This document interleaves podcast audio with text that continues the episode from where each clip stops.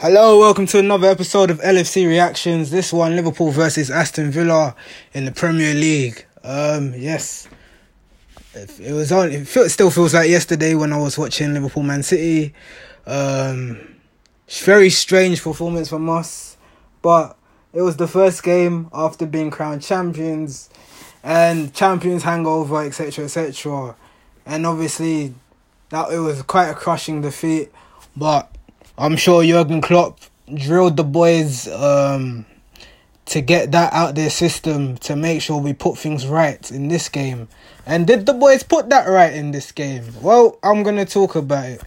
Um, yes, you got Aston Villa, who, if you remember in the reverse fixture, I believe that was the game where I knew Liverpool be champions just because the resilience to win and to come back from behind being 1 0 down, 85th minute, scoring two late goals. Um, yeah, just cemented what a performance that was. And that was Champions DNA, them kind of performances.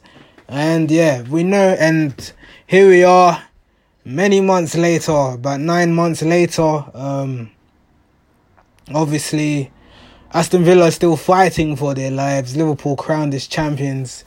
So it's just a matter of a formality performance whether we'd see that today.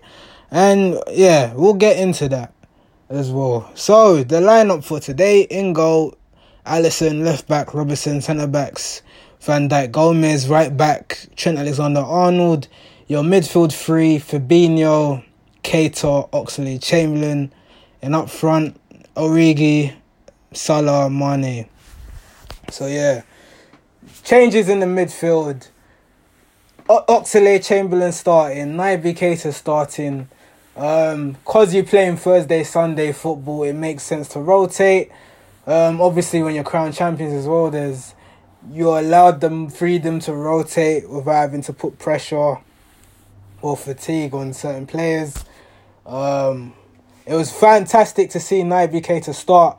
I wanted to see him start against Man City. It didn't happen. But there's a record which I said in the last podcast, and I'll say it again. Every time Naby Keita starts a Premier League game for Liverpool, we win. No, sorry. Every time he has started, we have never lost. So, and obviously being at Anfield where that record speaks for itself, and Naby starting, it goes to show that, um, yeah, fate was on our side really if you look at the history record books. Um, Chamberlain starting. Will it be an opportunity for to to prove himself? I'll get into that as well. And same with Divock Origi, who is kind of a fringe player this season. He's not quite had the impact we all saw like last season. I'll get into his performance as well, and I'll get into his hairstyle as well. Um, but other than that, rest of the lineup was pretty good. Happy with the back five and um, Salah Mane. So yeah, the game starts now, and it still felt mentally watching that first half. It felt like we were still on the beach, and I'll say we was on the beach in terms of we were look we were very very disjointed. Um, how ah like where do I where do I start? Like the tempo was just not there for starters, and it should have been there because you're not going with the workhorse midfield anymore. You're going with the technical midfield, the players who'll be comfortable in the half space, such as Keita and Oxlade Chamberlain. And in the first half, you kind of see them just both playing it safe ish. So it's just more this lethargic passing um, Fabinho was on job because all he had to do was tidy up any tackles and keep the fluidity going. But um, he was fine. The back four, the the back four, had a very meh kind of first half. Um, Andy Robertson, I don't know what's wrong with him.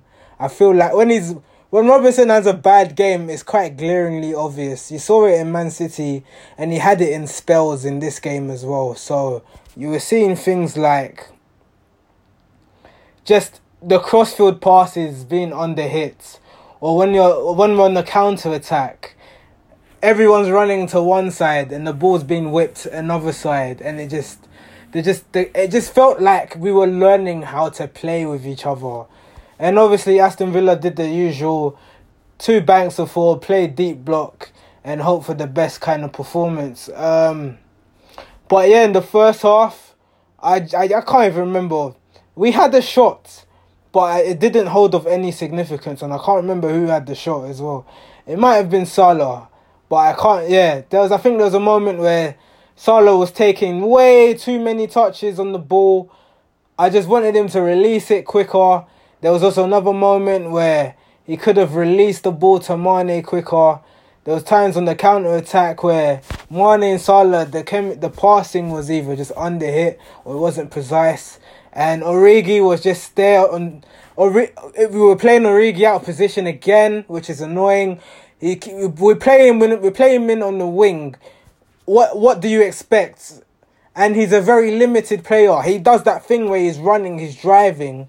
He will cut in and then he will just run he will dribble five yards backwards so that original run you made was initially for nothing and it was just a constant cycle of that and it and either uh, Origi has a thing where he looks like he's either very laid back or he's a confidence type player where things just go for him and he's still looking laid back.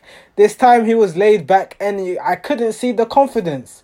And this guy dyed his hair blonde today. If you saw if you saw the match today, you'd thought he looked like Djibril Cisse. No joke. With the blonde hair. Um But yeah, Aston Villa they weren't really threatening that much in the foot or they didn't really threaten as much because we were mainly on the ball. But they had spells on the ball where they looked like they wanted to create something. And there was times where we had to defend corners but there was no clear cut chances for Aston Villa in that first half at all. So overall, that first half was just completely forgettable. It was like the boys were on the beach, and you could understand why they'd be on the beach. You've had the two very intense seasons. The season before, you had to keep constantly winning just to keep up with Manchester City to reach that 97 points. This year, we've had to we've had the best start to a top five league ever, and then um, literally walk in the league. Then you get the coronavirus thing, and then you get back into the league and try to find a routine again, and then you finally get the relief of winning the league, and winning the, and winning the league with seven games to spare. It will take a, it will, your intensity mentality. The mentality will just might take a ease like because you're mentally on the beach. And let's be honest, this game was a friendly match because other than the points tally, we have nothing to play for. We are already champions. All we are doing is waiting for that day where we can lift the title against Chelsea. But for this match, it was a friendly, but I'd still like to see some sort of intensity, some sort of fluidity. And with the technical midfield, it just wasn't there. Oxlade Chamberlain was hiding today.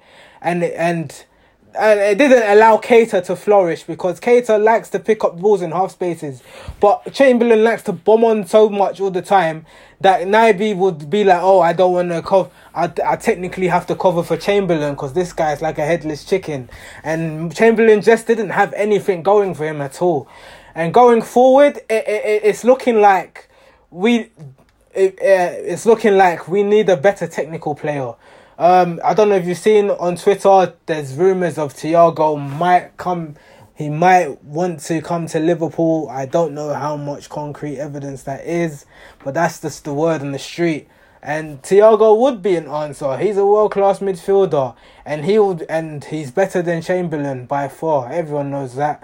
Um, and it'd be a good competition between him and Naby, and it might even step up Naby even more. Even though I still believe Naby Keita's the final piece, and I'll get into why he's the final piece in the second half. Um, but yeah, Fabinho was fine, and that was pretty much the first half. But yeah, second half starts now, and it's still lethargic. It's still more or less the same. There's no intensity. Um, then I was seeing Sadio Mane making mistakes like under hit passes or he'll fall off balance. Um, Sa- Mo Salah just picking the ball up, trying to win penalties or fouls by going down too easily. Um, yeah, Salah had the ish, had a shaky game. Um, But yeah, the midfield still just wasn't working and it was crying for a change. And will we see that change? Yes, we got it. After an hour, Klopp made a triple substitution. Origi came off, thank God. Origi absolutely done nothing in that uh, hour period. The drop off in quality between the final, the front three, the usual front three, and him is quite bad. And I'll get into what changes we need to do in the transfer window after the game. Bobby Firmino comes on. He's yet to score Premier League goal at Anfield, but he's still the core to the system, and he would have allowed some fluidity. Um, Gini comes on, Chamberlain comes off, rightly so. Chamberlain had a stinker, and Jordan Henderson was coming on, and I thought I thought Keita might be coming off. I, I believed it would have been Keita, but Fabinho came off. Um, I was a little bit surprised, but I was a little bit happy at the same time because it means Klopp trusts Naby, and that's what we need for Klopp to trust Naby to let him flourish to do his thing, especially in the gate in a match where the title's already wrapped up. There is no pressure on there, so to keep him on was very key, and and you saw the immediate difference with the workhorse midfield, and it is and you can understand why Jurgen Klopp always opts for the workhorse midfield because the workhorse midfield demands intensity, whereas the technical midfield allows in a bit of individual brilliance to help us bail us out. And with Robertson having a bad game and with Trent a little bit nullified, it didn't really allow um, our fullbacks to create. And usually, and that onus was on the technical midfield, and they failed. But Keita was still on because he was the only one in our technical midfield that could still make things happen. And Aston Villa were then growing in confidence as well. Um, they were winning more free kicks. They were testing our backline a bit more. Um, I think Alisson had a save to make. I can't remember who from. Can't remember who from really. Um, but yeah, finally you get a breakthrough. Um, I'm trying to remember how this ball happens. Oh yeah, Liverpool and Liverpool um, build up play trying to find holes in the Aston Villa defense. Naby Keita is on is on the channels or the edge of the 18. He holds the ball, he waits. He waits. He does this intelligently. He done this against Man United as well. Um, he waits for some. He stands on the ball, looks up for peripheral vision to see who will make that darting run. Sadio Mane makes that darting run. Naby Keita slides a driving through ball. The ball falls to Sadio Mane hits the crossbar, bounces in, 1 0 Liverpool. Naby Keita assists, and Sadio Mane gets a goal. And yes, um, it was lovely to see get Sadio Mane can get a goal because up to up to that point he was not looking his usual self. But the fact he gets a goal just shows how world class he is, and I personally think he might go on to win PFA Player of the Year. Um, as soon as that goal goes in, Aston Villa heads kind of drop and it's just about trying to keep professional at that point in time. And then we make another substitution. Um, Curtis Jones comes on. Uh, Naby Keita comes off. Naby Keita had a brilliant. Other than that shaky first half because of the double responsibility thing, second half he really flourished. I'm really impressed with Keita. He is the answer, folks. He is the answer. If you're gonna have a workhorse midfield, you need one technical guy. And if if Thiago's not coming, it's gonna have to be Keita.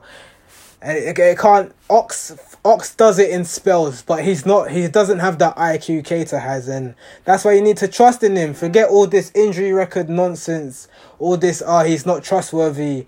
Naby is trustworthy. He is worth the money. Trust me. He will prove it to you over time. And I know this is his second season but he will definitely prove that he was worth what he what he is. Um, so yeah, Curtis Jones comes on. He's recent. He signed a new deal yesterday, five year contract. Um, obviously, Klopp also brings him on, so there's a chance for him to get Premier League medal. So when he comes on, um, he immediately looks lively.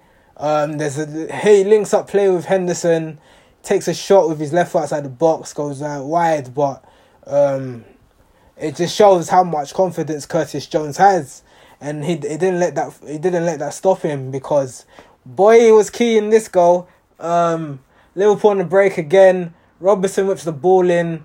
Salah cushions the head off of Curtis Jones, who half volleys it and it ripples into the net. Curtis Jones' first Premier League goal of the season.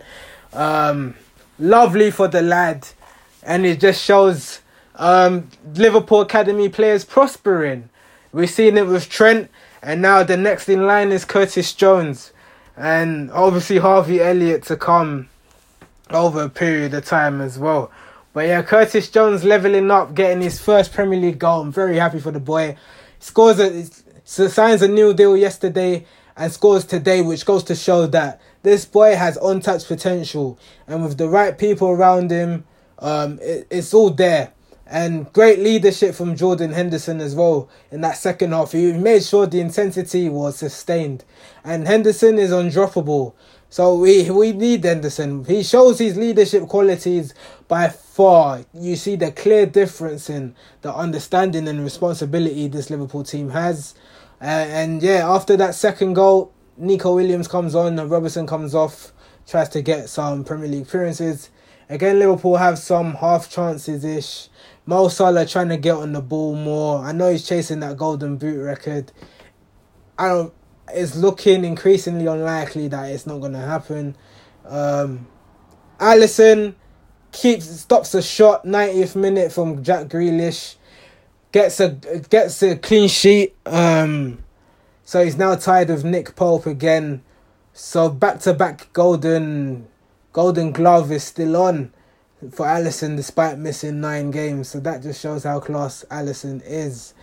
My man of the match would be um Keita, just because he dug deep and he made and he made the key pass for us to get the opening goal. Honorable mention, um, Jordan Henderson because the difference in intensity changed. Honorable mention Curtis Jones comes on, 19 years old, scores a goal as a, a substitute appearance. Brilliant to see. Notable concerns Divock Origi. I personally think this might be his farewell season. Last season he was brilliant. He came clutch he had less appearances and came clutch. He only made 13 appearances, scored 7 8 goals. He's had 33 appearances this year. He scored 5, I think. 5 goals. Not good enough. Not good enough. We are now Premier League champions, champions of Europe, champions of the world.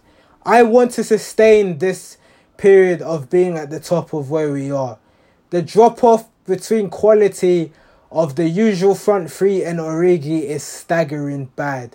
It made sense why Klopp wanted Timo Werner. We couldn't afford him, unfortunately, but he is so key. And Divock Origi is not the answer. I, I love him for what he did for us last season, but he's not the answer. Next season, moving forward, FSG gonna have to open their purse and find someone who's quality. I know Rhian Brewster's doing well on loan, but I'd love to see him be on loan for another season and just gain more experience. Um, we need a we need a prolific striker because without Firmino doing what he does, um, even though he doesn't get the goals, we all know what he contributes to in the system. Because he's really an attacking midfielder that allows the front, that allows our wingers to be inverted strikers. Because Firmino made a difference as well. He allowed more freedom for Mo and Salah. Because he's part.